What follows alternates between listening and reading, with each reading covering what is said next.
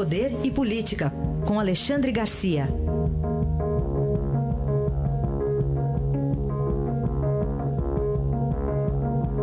Alexandre, bom dia.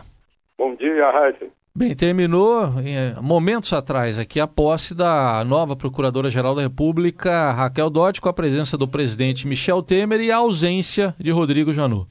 Rodrigo Janot saiu com arco e flecha que ele ganhou dos índios. Muito simbólico, muito simbólico.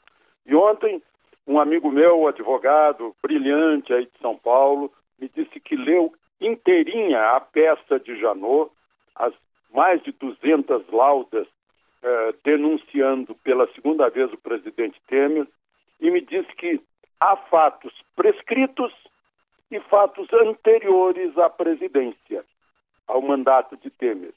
Uh, fatos anteriores, ele não pode ser processado por fatos anteriores. E não pode ser processado por fatos prescritos. E aí o que sobra é aquela gravação do Joesley, que já foi posta de lado pela Câmara dos Deputados né, está esperando o Temer para 2019, dia 1 de janeiro, quando ele deixar o governo. Janot foi escolhido por Dilma em 2013, foi tão bom que foi reeleito com mais votos que na primeira escolha, mas no fim, como lembrou meu colega Arnaldo Jabor, né, meteu os pés pelas mãos. E hoje a Procuradoria começa com uma nova equipe, uma nova chefe, Janot nem foi a, a transmissão de cargo, né? cometeu a, a, a, indelicadeza de não ir, parece um menino uh, que foi contrariado, se eu não jogar eu levo a bola, aquela coisa, fez beicinho, disse que por razões protocolares, ora, por razões protocolares ele deveria comparecer.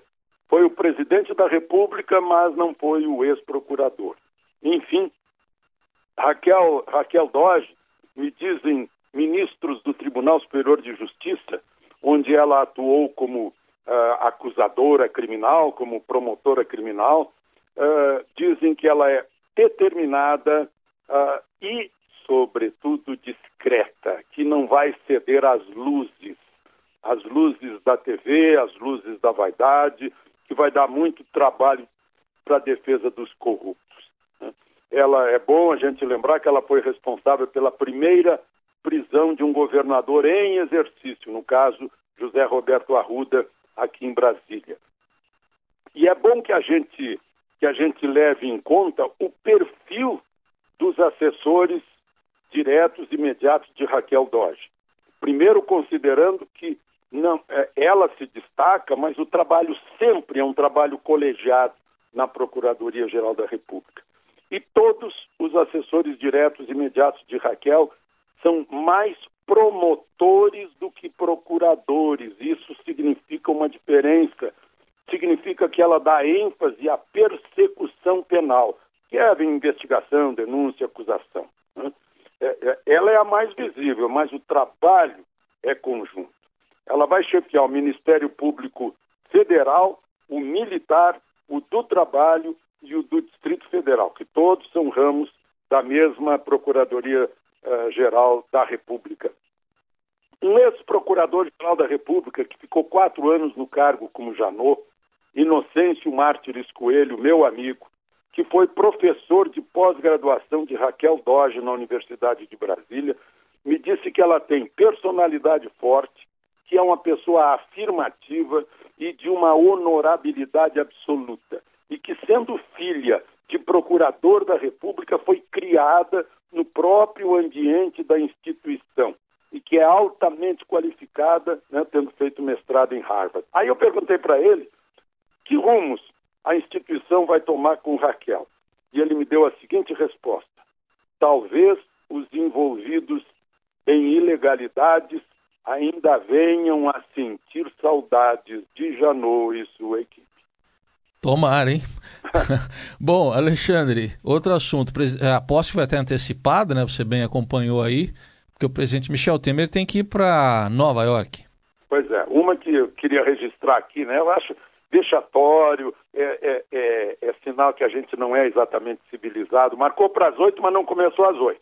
Né? Bom, tudo bem. E ainda o presidente, só não vou dizer que corria o risco de perder o voo, porque o avião é nosso e ele vai no nosso avião. Né? não é de nenhuma companhia aérea. Está uh, indo para Nova York, janta hoje à noite com Donald Trump. E, e o que eu queria registrar é o seguinte: uh, dizem né, os, os, que falam do encontro de hoje que Donald Trump chamou a ONU, é para abertura da, da Assembleia Geral uh, da ONU, chamou a ONU de cabide de emprego. E eu assino embaixo, porque eu conheço a ONU, já estive lá. Olha, é, eu acho que é mais cheia, mais lotada de gente que o Congresso Nacional Brasileiro. E se chamar todo mundo, não vai caber naquele prédio do, acho que é do Le Corbusier. Né? O, o, não vai caber. Eu vi muito cadeira vazia com o paletó no, no, no, espaldar da cadeira, muita gente conversando, muita gente no bar, no cafezinho, conversando, andando pelos corredores, se bicando. Aí eu tentei me informar por quê. É que cada secretário-geral que chega lá traz a turma dele, o seu trenzinho da alegria, e depois deixa lá. Né? O Trump deve estar bravo porque a maior parte da despesa da ONU é o, é o contribuinte americano que paga.